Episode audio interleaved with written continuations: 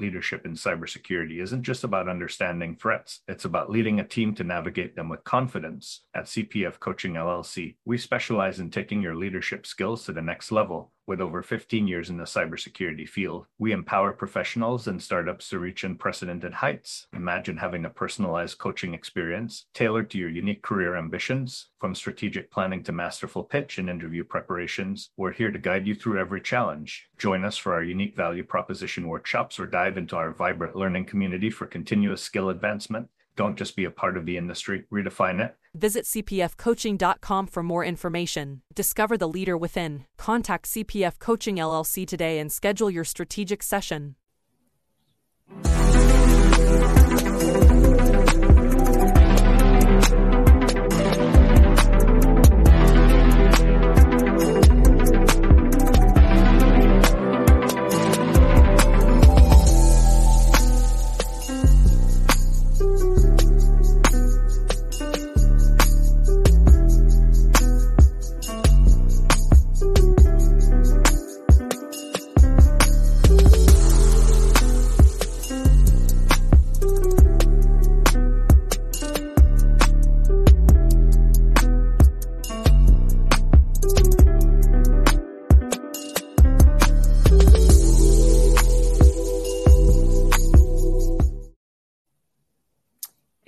Everyone, and welcome to another episode of Breaking into Cybersecurity CISO Thursdays.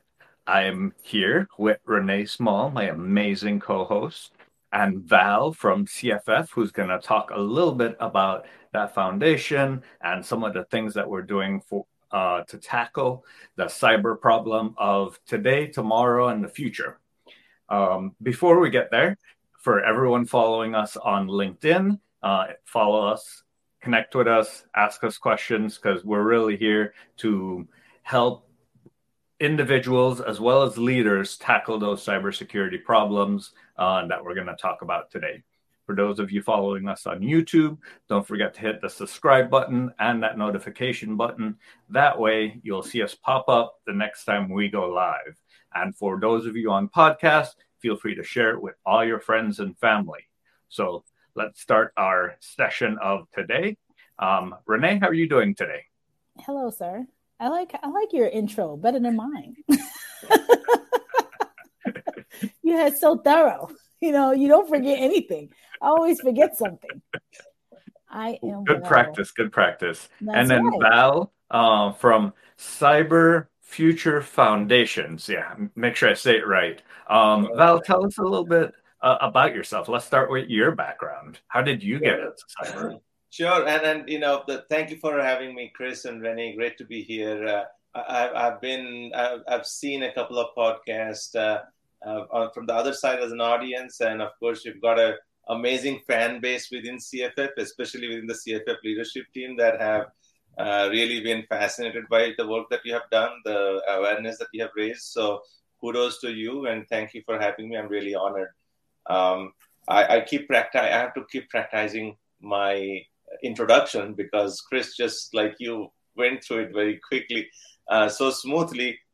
Mine changes every time, and and up until recently, I used to be um, uh, with EY as the managing director for cyber uh, security on the energy sector, and was responsible for Americas. And uh, a month now, uh, uh, you know, with Cyber Future Foundation, we have a new business, uh, a new co that is being set up, and a lot of fascinating, uh, you know, work that's being done with the community and uh, working with with folks that are close to and have been part of CFF uh, to create new, um, you know, avenues for supporting our community. So overall, you know, I've, I've, been in the cyber industry one way or the other for the last 20 years um, uh, and and seen through uh, different uh, even name changes for the cyber industry.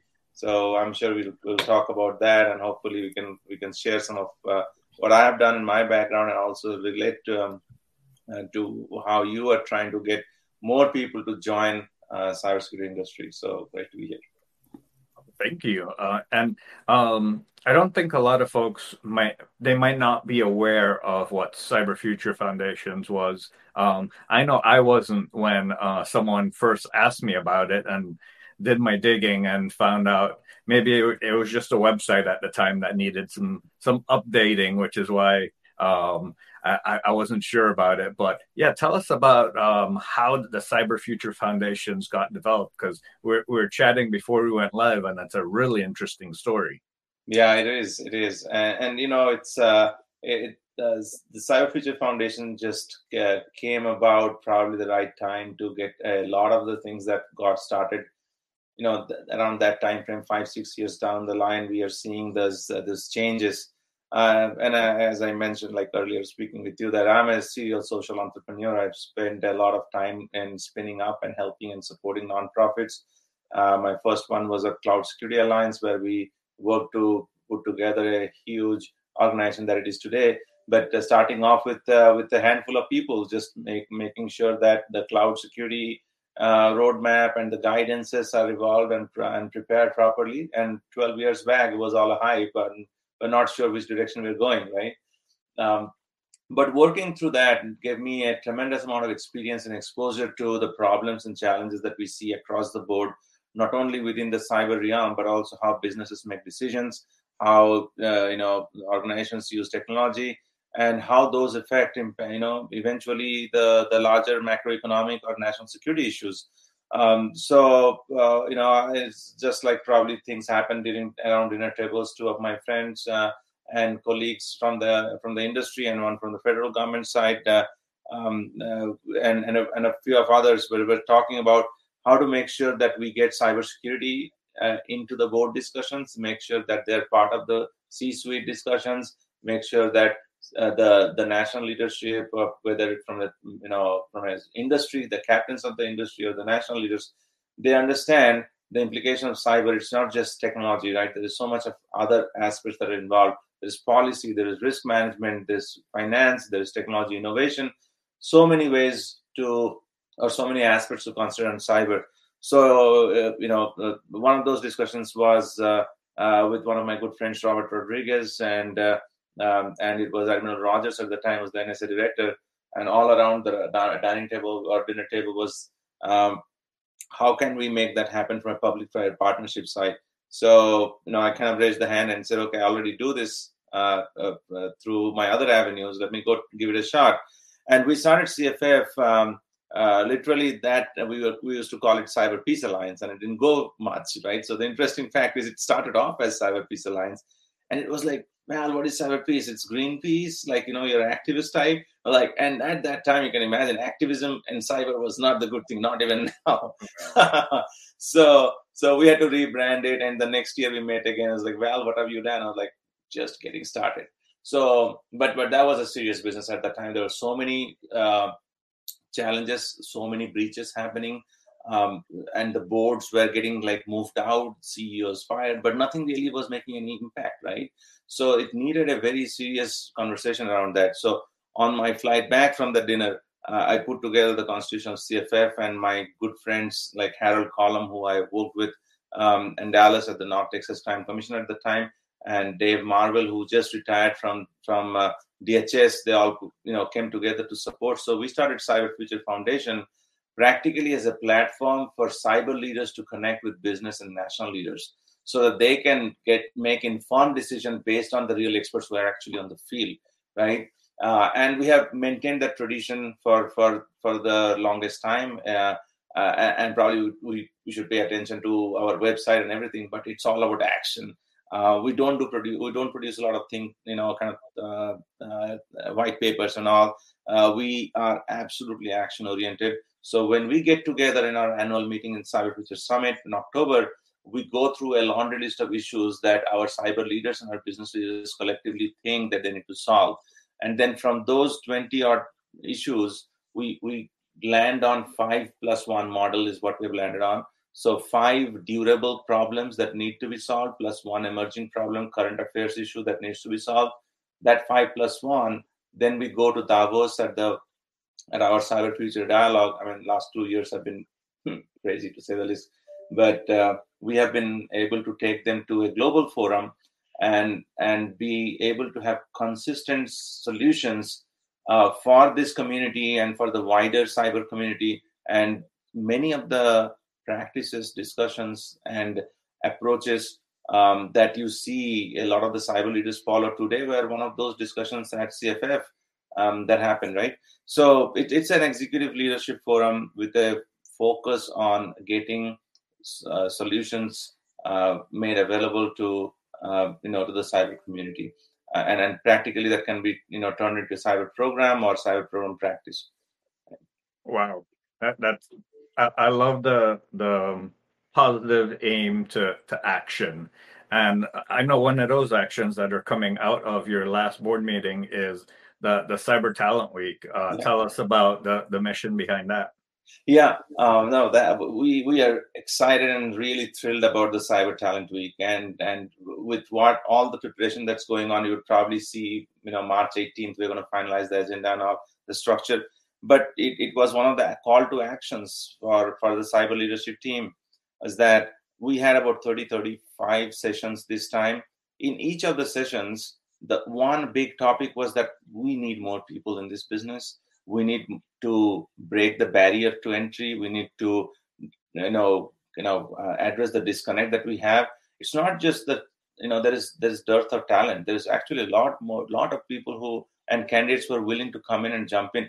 How, as cyber leaders, how can we make sure that we're able to give them that opportunity. And Renee, probably you deal with this every day, right? Uh, that there are people who want to come in, but there are leaders who are hesitant to give them an opportunity, right? So uh, what we decided is that it's it, you know let's not just do one you know one hour of roundtable or half a day or we'll just come you know contribute or, or commit one full week talking about the different aspects of cyber uh, security talent. And that's how cyber talent week came about.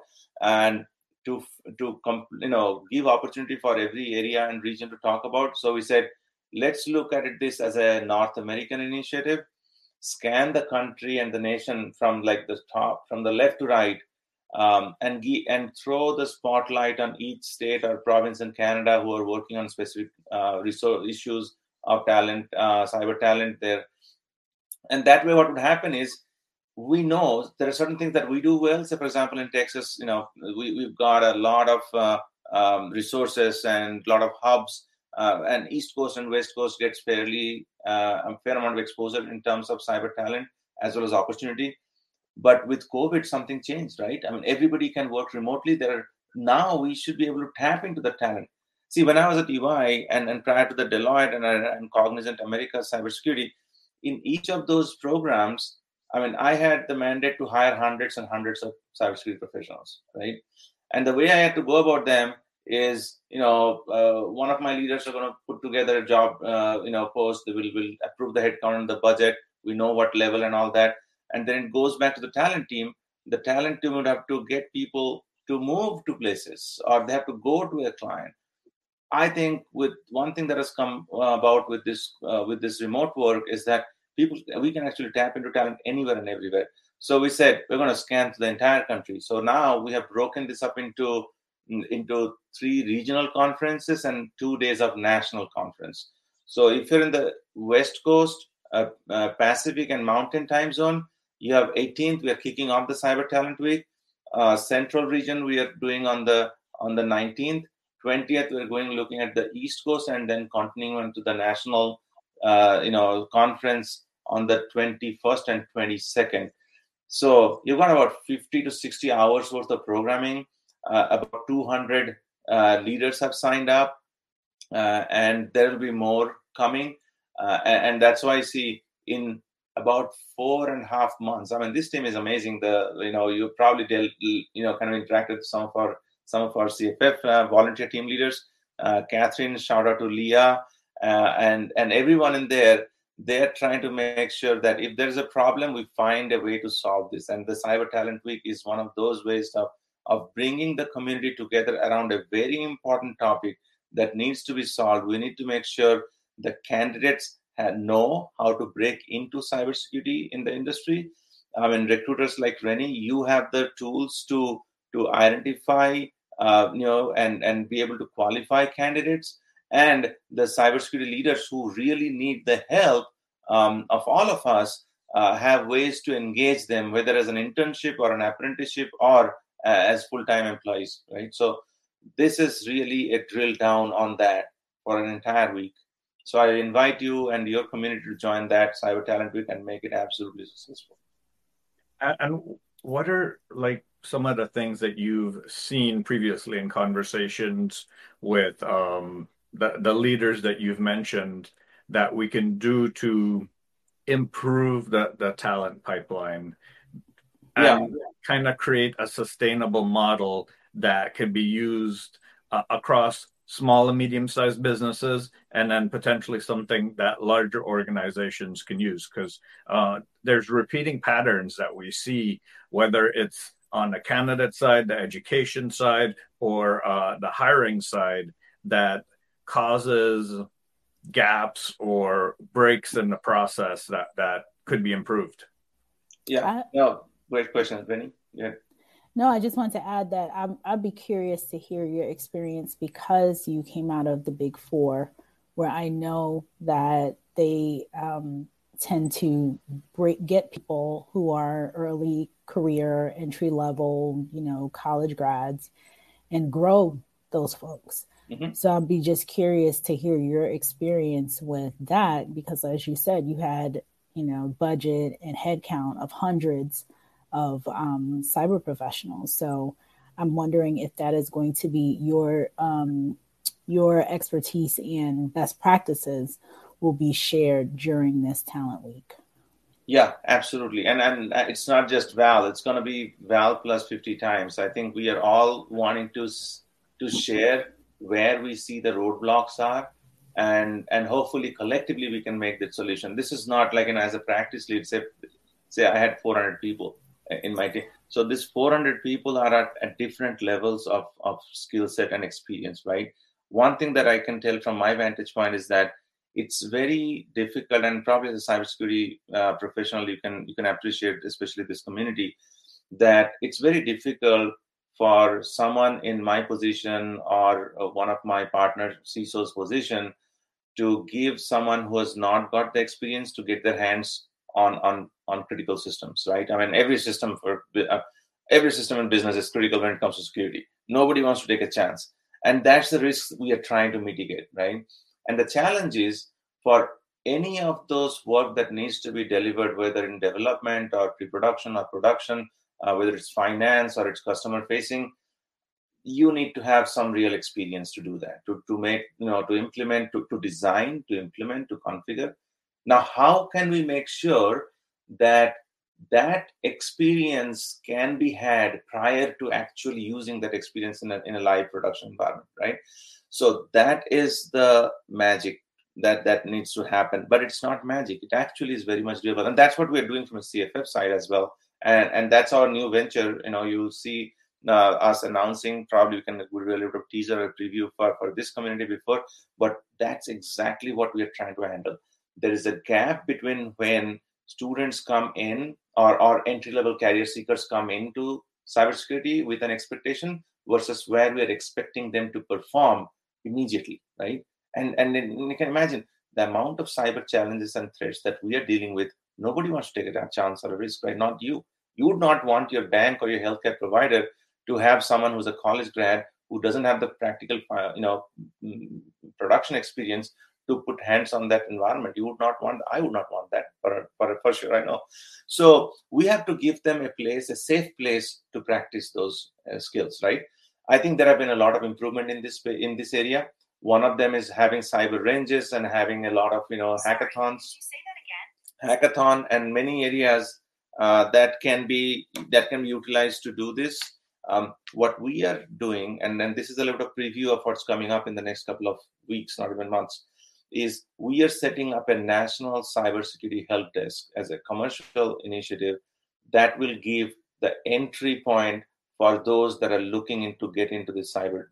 And the way we are doing this and this is this is why all these years of working with cff and the cff community and leaders is, why important that we want to have as many people coming into cyber as possible as diverse opportunity made possible right?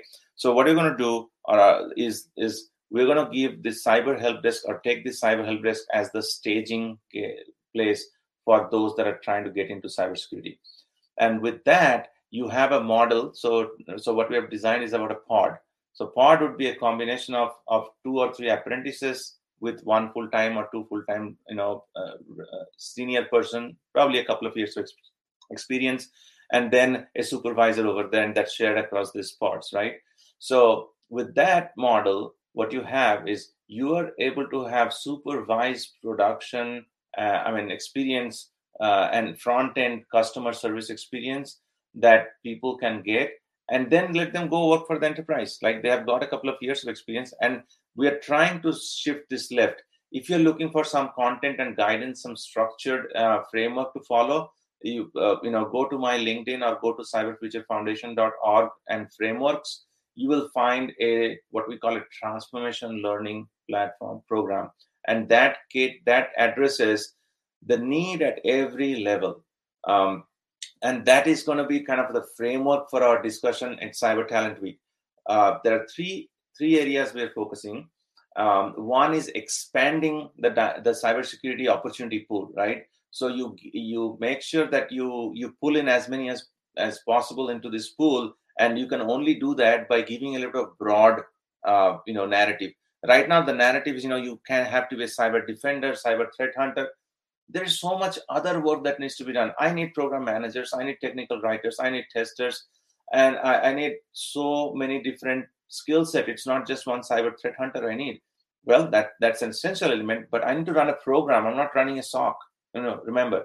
So those that are tapping into and trying to get into cybersecurity, think about the various different skill set that could be applied. Uh, if you're in the if you're trying to get into a cyber vendor space industry, I mean, we need ex- exceptionally good marketing skills and exceptionally good articulation and visualization, UI, UX skills. They are not cyber threat hunters, but they can take the, the, the knowledge and they can articulate and present in way. Why do you like some app or some product better than the others? Because an artist is behind that. That's not a scientist. The scientist is doing all the back end work, right? So we are opening up the gates of opportunity to those that are beyond cybersecurity, just. Okay, so that's one area. Second is we are making sure that we make uh, we provide landing zones for cyber opportunities, right? So everyone, and then you can you, probably you know Renee, you have seen this too, and and Chris as a practitioner, you have seen like everyone aspires to do something different, have a change, learn something new. It's not just the entry level people. I mean, I've had identity access management architect, senior architects telling, I'm done with this. I want to go learn something new. I want to do something new, right? And do you think they get the opportunity? Uh, it would be very difficult for me to get an AD architect put into a SOC or a threat hunting position. It is as much a problem.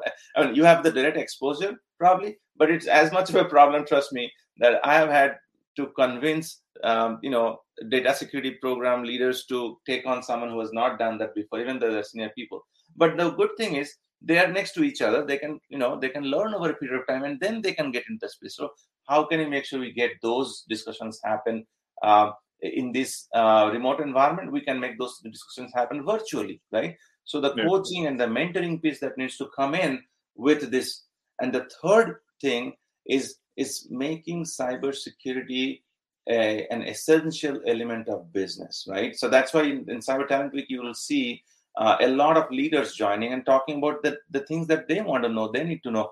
And it is not all technical. Policy management, risk management, financial budgeting, uh, you know, organizational planning, all of these elements are required. And and then the, so Renee, you you as a recruiter is our front door, right? So I hope you are demanding both from the candidate side, bring me more diversity, and also from the leadership side, you're asking to see how else can I help, right? I mean, it's not just I'm going to place a SOC analyst, I'm going to place an R&D man.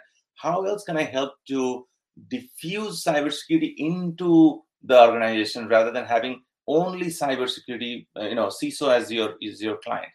Uh, so I'll, I'll, stop here. I can go on for forever on this particular topic. well, I, I mean, I I appreciate your everything that you have to say because that's the reason why we're all here. Like Chris and I had people coming to us, and we have done. I mean, I've personally gone to CISOs and said, "What you know, we know that and, and CIOs and CTOs and say we, we don't have we don't you don't you don't need this level of experience for this role or you don't need or this person could easily be transferable transferable their skills can be transferable into this space especially at that mid-level which is where i think we're really hurting. Um, it's just that i think there are a couple of um, factors that make leaders managers whatever you know struggle with bringing the people in. So some of the points that you made in terms of you know are you going to give the keys to the kingdom to a junior person? Of course not. Um, but it seems as though there's all of this other angst around entry level and it only and i've been recruiting for 20 years and it this has been the most baffling um, space for me because and I haven't recruited medical professionals, but everyone else, there's always an opportunity for entry level people. You know, when I did accounting and finance, you're not going to give your investment banking top client to the junior baby brand new person, right? There's a stepping stone, there's a ladder, they're under people getting experience and practicing and things like that. I was on a call the other night talking about this very topic and um, the lady I was on a call with, who I hope hope she gets to be on this podcast very soon, I was saying, you know, in the military, you're taking literal 18 year olds and turning them into pilots in 18 months. Like you can't sit here, folks, and I'm not saying you, Val, because obviously you're a solution to this problem, but folks want to sit around and say, like, you know, people need all of this and you need all these extra years of experience and what have you. And in every other industry, people come with a basic level knowledge and mm-hmm. get training to get into, you know, to be proficient, obviously with some cover. You're not going to put the brand new 18 year old in your best fighter pilot to just go off. But after experience training, et cetera, et cetera, yeah. they become proficient pilots.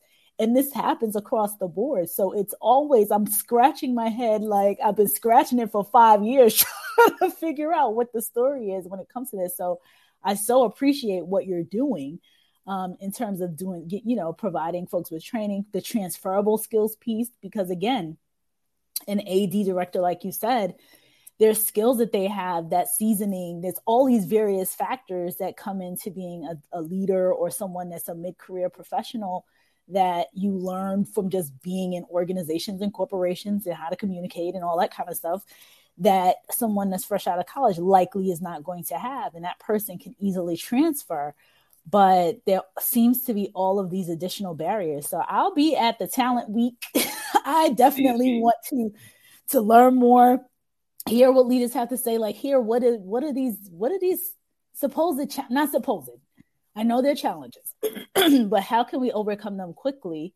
Um, and solve this because to me it's a solvable you know we have solutions you sat here you mapped out solutions you've seen it done in deloitte you've seen it done in ey i've i've i sat and listened to presentations from pwc like this companies are doing this and and it's it's weird that it's like this you know you have this uh this group that or you know some folks that say they, that it can't be done and you have this back and forth going on so um, I truly appreciate it. I actually have to to hop off here, so I look forward to meeting and participating in Talent Week and Absolutely. hearing from and hearing from people. Oh, another thing I want to say is that recruiters typically, you know, we want our whole goal is getting people into roles. Like we want more folks in. It makes our lives easier. Yeah. I hate to go back to the same five people and say, you, oh, you oh, know, I got another job. I feeling, yeah. you know what I mean? Like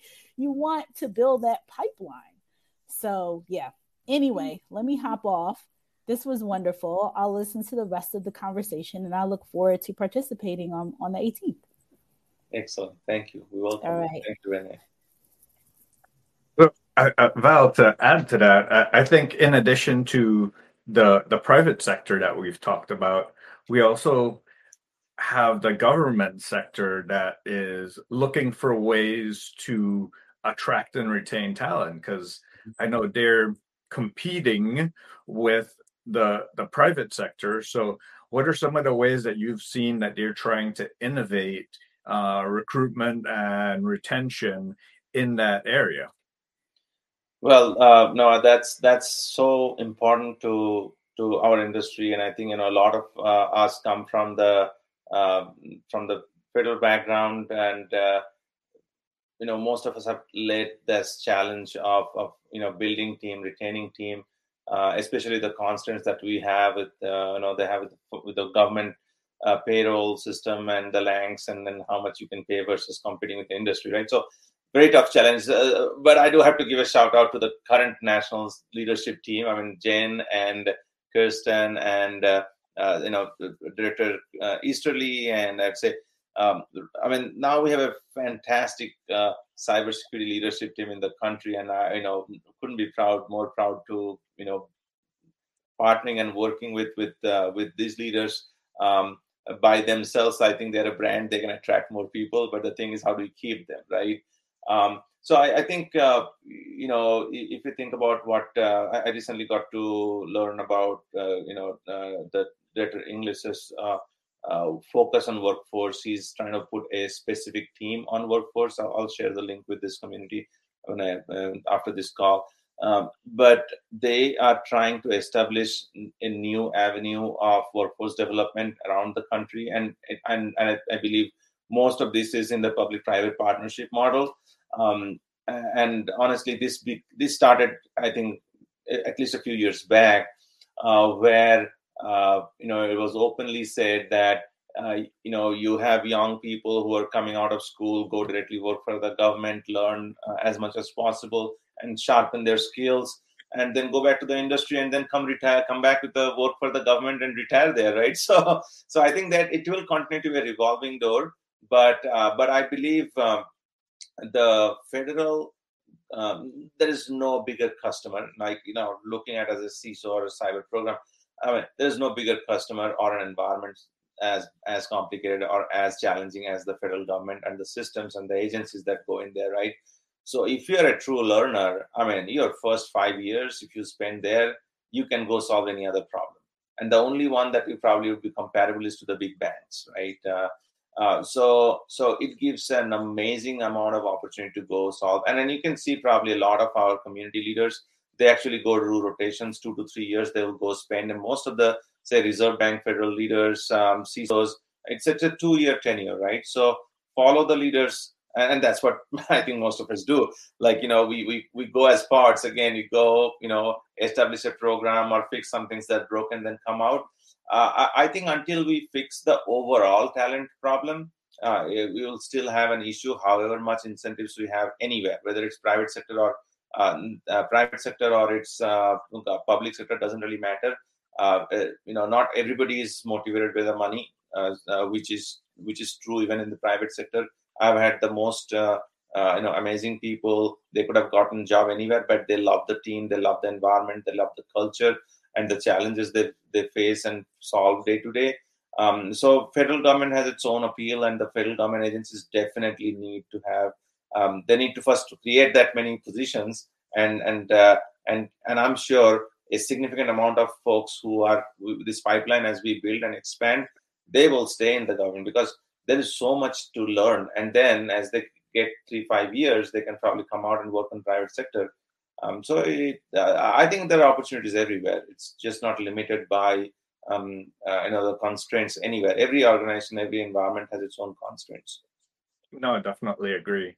Um, and then it uh, is one of the the topics that you plan to cover or potentially that you had in one year solutions is how do we develop a, a pipeline uh, that addresses people that are currently in the market, uh, mm-hmm. people that are coming into the, the market, and then that people that are still in the education system.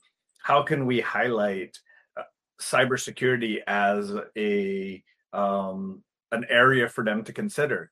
Because I, I've seen recent studies where they would interview college graduates and ask them if they have ever heard about cybersecurity and the only time they've heard about it is when there's been a breach but they didn't they didn't know that this was a, a career that they could consider or even something that they've ever studied before. Um, what could we do to to raise that awareness earlier on uh, in the process. Uh, no, that's uh, that's key to our success going forward as an industry, being able to successfully do um, what we were set out to do as professionals in the cyber industry, uh, and and it must start early. Uh, you know, the earlier you you start in these programs, and it has to be systemic, right? It cannot be just one school doing it or not. So I, I'll give you some of the great examples that I've seen, and, and most recently, uh, I have been really uh, blown by what I have seen at North Dakota. So they don't start just at K. I mean, they were pre-K, problem, you know, getting cyber as early as possible. Um, so those discussions need to start early. They need to be in, you know, in in built into the education systems. And I think some some states have already done it, so we don't have to reinvent things from the scratch. Of course, we're going to continue to refine, but I think look at uh, look at the San Antonio ecosystem, right in Texas. Look at um, North Dakota Bismarck ecosystem. Um, Idaho is doing the same thing. I think that's why I think I'm really excited about Cyber Talent Week because then we can throw the spotlight on on the things that are happening in places um, that could be uh, kind of you know replicated in other parts of the country. And uh, and we can all collectively become stronger and add to this cyber um, talent uh, pipeline. Um, so that that's definitely one thing. The second thing i believe is uh, you know we may have amazing content we may have amazing uh, experts and resources and in this world of digital content there's not you know there's no dearth of it. Some stand out definitely this podcast does. Uh, but we have to make this available and accessible and in front of the schools uh, and, and students right? They need to hear about these stories uh, when they're in probably you know um, middle school or even so, uh, sooner earlier. Uh, and and and it has it, it has much wider implication and impact than just uh, you know broadening the funnel of cybersecurity um, workforce. See uh, if we train and not just if now we now we are seeing this in practice say we are training 100 cybersecurity uh, you know candidates. I will not say professionals or practitioners say candidates right? Who are curious want to know learn may possibly go into industry. But those 100 maybe all of those 100 are not going to go into cyber as cyber professionals but a lot of them are going to become developers. A lot of them are going to go into you know law policy making or or management. And imagine the amount of you know impact it makes when they make a decision based on that information or cyber informed. And you know 50% maybe won't go do a technology job at all but they're consumers. And that's why we need to start early because once we start early we're imbi- you know in kind of putting in the the cyber thinking into the brains of these early and why it is important because of our children they spend the most time online I mean, regardless of how much you know parental guidance and all you have, I mean, those apps really they have to they have, they have to evolve in certain ways. Uh, but, uh, but I think those children uh, that are getting cyber informed earlier, they not only have a potential to become cyber practitioners, but most of them are going to become very secure cyber citizens. They're going to be safe and they're going to help themselves to be safe and help other and their friends to be safe uh, in the digital world. I mean, you think about Discord, you think about Minecraft. I mean, anywhere you go, I mean, all of this is digital. That's where our kids live now. So it, it has so much secondary impact in in directly people's lives and kids' lives, right? Yeah, and to share an example, um, pre-COVID, I I went to my son's elementary school as um, kind of talk about your profession day and mm-hmm. talk to them about um, the A to Z of uh, malicious threat actors and what they could do to protect themselves. And you, they were in um, uh, just before grade one, um, kindergarten. Yes, they're in kindergarten, and a I love that the girls were asking more questions than the boys um, mm-hmm. when it came to like what can we do to protect ourselves? What can we do to to be aware? So asking those types of questions whereas the boys were like how can i be a hacker and break into the system? Um, we, we, need to be able to kind of promote as a career so um, yeah i was very surprised at, at the feedback and the input and i think every if every cyber professional did that um, we would have an amazing impact on the school system. Absolutely, absolutely. I'm glad you did that. I hope more and more, you know, dads and moms go and spend time, uh, you know, with their professional experience at the school. So, how many students, uh, how many professionals we have? We have probably about, you know, 500,000 professionals, uh, and and maybe you know, two 250,000 of them are parents can go and teach their kids in school. I think that'd be amazing. that that would be amazing. But one of the the challenge that I've seen from COVID is that you now have uh, an outflow of teachers um, from teaching. So yeah. we also need to uh, kind of enable the teachers um, that are there to, to share that knowledge as well and to be able yeah. to to do that because they're on computers at school they're mm-hmm. they're doing their assignments and apps online that yeah. are helping enable and magnify what the teachers might be able to do through gamifications. And, so. Yeah. So, yeah. Uh, um, fr- from from the CFF point of view, what can we do to enable schools um, to be part of the solution as well, or school systems uh, to help empower them? I'm glad you asked that. I mean, you know, this is one of those uh, CFF moments I would say uh, back in 2018, we we had the summit. Uh, you know, during the summit, we made introduction between one of the school ISD CISOs with one of the ISAC. Uh, I think it was a Global Resiliency Foundation, and and unfortunately, this this dear leader is not with us um, anymore. But she tried tried to so she connected this to one of her leaders, uh, and now we have a K through 12 ISAC and K through K12SIX.org. Go there and find out.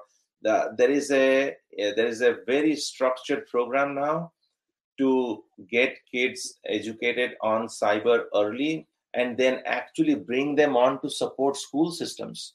So that's what K12 SIX ISAC and that discussion actually started on the on the attendee floor of CFF uh, you know two two speakers came together and say okay we should do this for for at a larger scale. And then and this guy um, eric eric goes and says I'm, I'm already doing it in two isds or three isds how can we get national? So i think one good opportunity that we have with the school systems is um, you know give this as a professional um, development opportunity or learning opportunity for the high school and and uh, you know even even you know middle schoolers can go yeah. uh, work on labs you know kind of maybe a little bit more uh, structured boundary. But those high school students can help to protect their own schools right? And that's how they get the first hand you know experience. So that started right on the cff um, floor and we're very proud of that and uh, and now that there is an organization actually working on enabling school and high school kids to uh, to protect their own schools and isds right. Um, so let's do that nationally, right? And since you talked about like um, kids protecting their own schools, what's your thought of cyber as a vocation rather than a profession? I, I think uh, that's absolutely essential.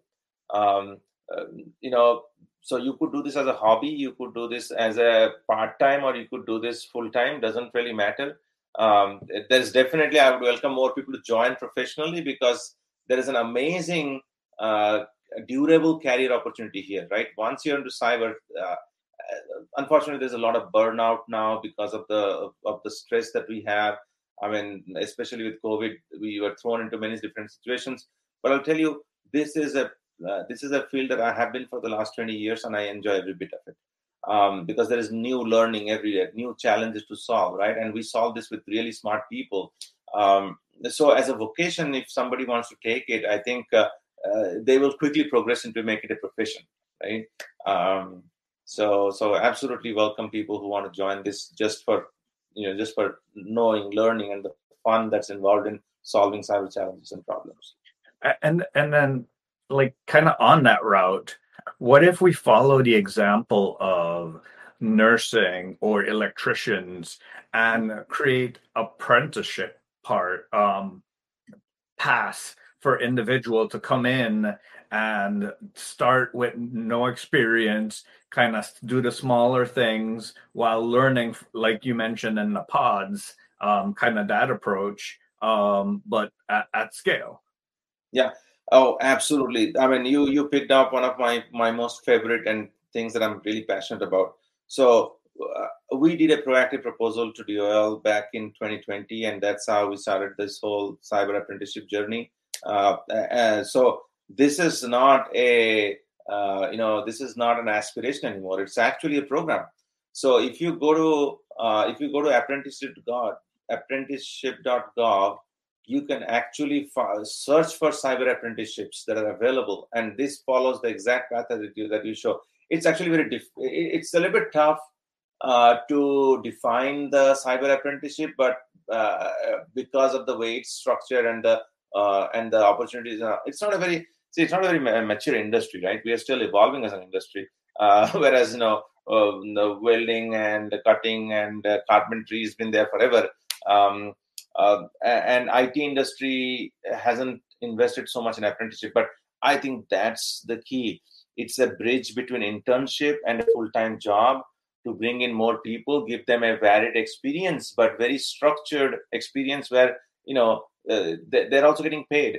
So uh, uh, you know if you if you need more information, there is a plenty of resources available through CFF for cyber apprenticeship program. We have uh, uh, Safal.com, Safal Partners uh, is our workforce development partner in this okay. journey, and and they work directly with the DOL to take this to different parts of the country. Um, uh, but apprenticeship is essential and is key. Um, and absolutely, we, we support that uh, thoroughly uh, in, in, practice. Um, I mean, this whole CS uh, National Cyber Help Desk, a third of the workforce for National Cyber Help Desk is planned already to be apprenticeship. Right? It's not like we're we are bolting this in. Just like we don't want to bolt security into this, it should be by design. Uh, yeah. the business solution wise, uh, to for the talent solution, so apprenticeship is a must. It must be factored in, and it's a very it's a very economically you know viable solution. See, uh, running global teams and and working for global organizations, I have had teams around the world, and a lot of this is kind of labor and economic arbitrage. I have had teams in India, in Philippines, in Brazil, everywhere. And many times it was because of the cost factor, not just the you know we got scale and amazing talent, and collectively we could solve things. But think about the economic opportunity that we have in this country uh, that we can unleash by giving opportunity to a certain bracket which financially works out uh, you know the minimum wage for apprenticeship is $18 and it wow. can go as much as 32 bucks so i can get a, I mean those leaders who are tuning in here think about this financially 18 bucks to 32 bucks for that entire year you are somebody's training and learning and applying their own time to learn it's a structured training, so 144 hours of training that's already planned and programmed into your um, into the delivery. So they're working for you for the rest of the you know uh, what 1600 hours. So 1600 yeah. hours plus 144 hours, 744 hours you're getting. You're getting free $550 worth of training that's available through DOL. Uh, you know, a full year's worth of training. So why won't you take advantage of that? 18 bucks to 32 bucks. That's your cost to run an apprenticeship per person. So if you want to stand up a team, make sure you plan for apprentices, and that way you're not only helping uh, your team, your budget, but are also in, introducing new, uh, you know, cyber career uh, journeymen into this program and into this industry. Yeah, absolutely. And one of the one of the other things that that's really close to my heart is uh, we we have such a strong military that trains up individuals in certain verticals, but once they leave the the military and they kind of lose that structure, that they don't know what to do. Um, what's your thought on like SkillBridges that also kind of use that apprenticeship model to help um, integrate these military service men and women um, back into the community? Yeah, no, that that's so vital for not only you know furthering uh, or giving back to those that have served us but also bringing them to new opportunities that they can you know they can contribute to especially with those that i know the, those team members that I've, I've hired from uh, you know who are who have served they bring an amazing amount of discipline i mean uh, you know the, that discipline takes time and they have already gained that discipline they have gained the work ethics. It's it's just exceptional amount of you know kind of delivery uh, perfection that you can bring in with someone bring. So if you are a cybersecurity leader, give an opportunity to a serviceman that has served this country, and you can do it in so many ways. There are lots of resources that are available. Apprenticeship is definitely one, and and there are specific programs from the VA, and there are specific programs and combination of DoD and DOL also, um, which pays for the first year's worth of wages. See the apprenticeship program for dol that uh, we have is specific to the training part. So we we have some funding to pay for the training for those apprentices. Um, there is another resource uh, if I, if my memory serves right look up georgia cyber center and, and probably paste the link there. They have a program that they have funded they can fund the wages for this so if you're a business person looking for investing in, in someone who was coming, you know, as a serviceman coming into the civilian society and looking for a, a profession, bring them as an apprenticeship. We will invest them in their training. And uh, Georgia Cyber Center and a couple of other consortium members, they can pay for the wages. So collectively, you know, it's it's taken care of. All you have to do is take a chance and give an amazing service person who has served this country uh, a new career opportunity uh, and so take advantage of those resources. I think i think you know uh, chris this is this is what kind of rattles me a little bit. There are so many resources that are out there that are known in pockets. If we are to pull that together um, and and provide one channel and funnel to um, uh, to help our industry i think we have a lot of resources that we really you know not aware of are not generally known and and they are in pockets so this is one of those. Like for veterans, we have a program, uh, government funded program, which they can take advantage of both for training as well as for the wages. Wow.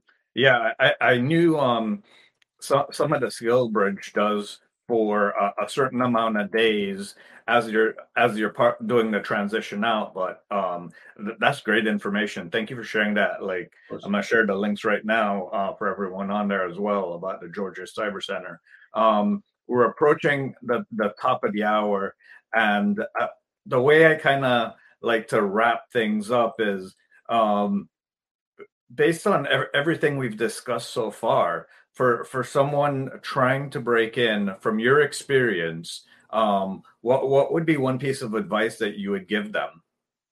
I, will say that uh, you know look for coaches and mentors. You are not looking. You know, don't start looking for an employer. Okay, look for coaches and mentors. And and you know there are vals and chris's out there who are you know carving out their times to uh, to help shape new new teachers uh, or new entrants in this field. And we really want you.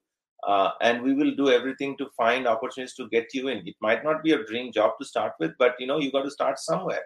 So look for coaches and mentors and and don't look for the first employer. Maybe those coaches and mentors will become your employer one day uh, and it's it's a two-way street right? You have to do your side of the work and we'll do our side. We'll make sure that uh, you know the time we invest is uh, is is well utilized.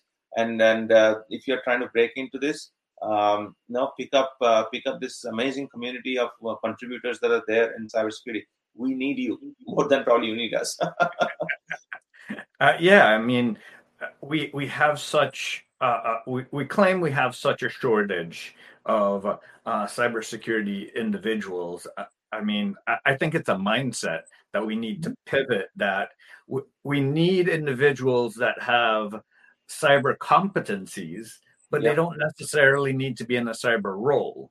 Um, we can have security champions all across the organization, and if we really integrate security into the culture, we, we might not need a role in cyber because we, we have someone in accounting that is focused on fraud mm-hmm. and thinks about cyber. We have someone in help desk that's thinking about cyber. We have someone in software development that's thinking about cyber. We have someone in sales that's thinking about cyber. So if we all come together and, and put those parts of cyber together, we become stronger together. Absolutely. Stronger together is the bottom line, is the key you can never have a you know for a thousand people company or a ten thousand people company, all of them cannot be cybersecurity team in the cybersecurity team, but you are right with yeah. your knowledge, your awareness, and your keenness to to solve this problem. You are. So yes, please contribute in that way. You you don't need to be a you know in the cyber team, but you are the cyber team as a as an organization.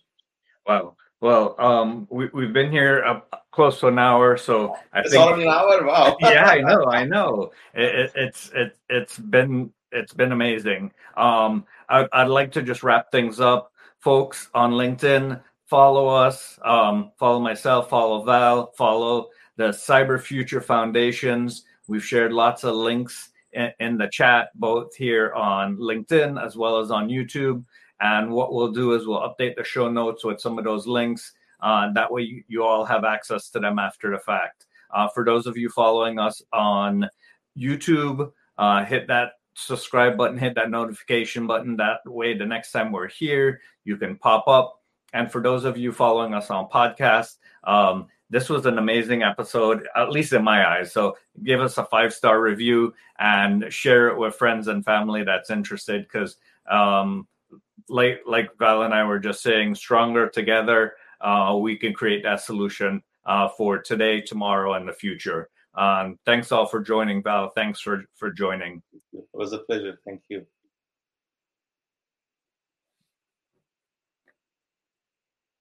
In the rapidly evolving world of cybersecurity, your business needs a guide that's as dynamic as the threats you face. CPF Coaching LLC delivers unparalleled expertise to elevate your cybersecurity startup or business with a decade and a half of specialized experience. We're not just advisors, we're your strategic partners in growth and risk mitigation. Our tailored advisory services range from immediate hourly guidance to comprehensive three or six month packages, all supported with encrypted messaging for real time assistance for more information, cpfcoaching.com is your destination. Forge a path to success and distinction in the cybersecurity landscape. Connect with CPF Coaching LLC today and secure your business's future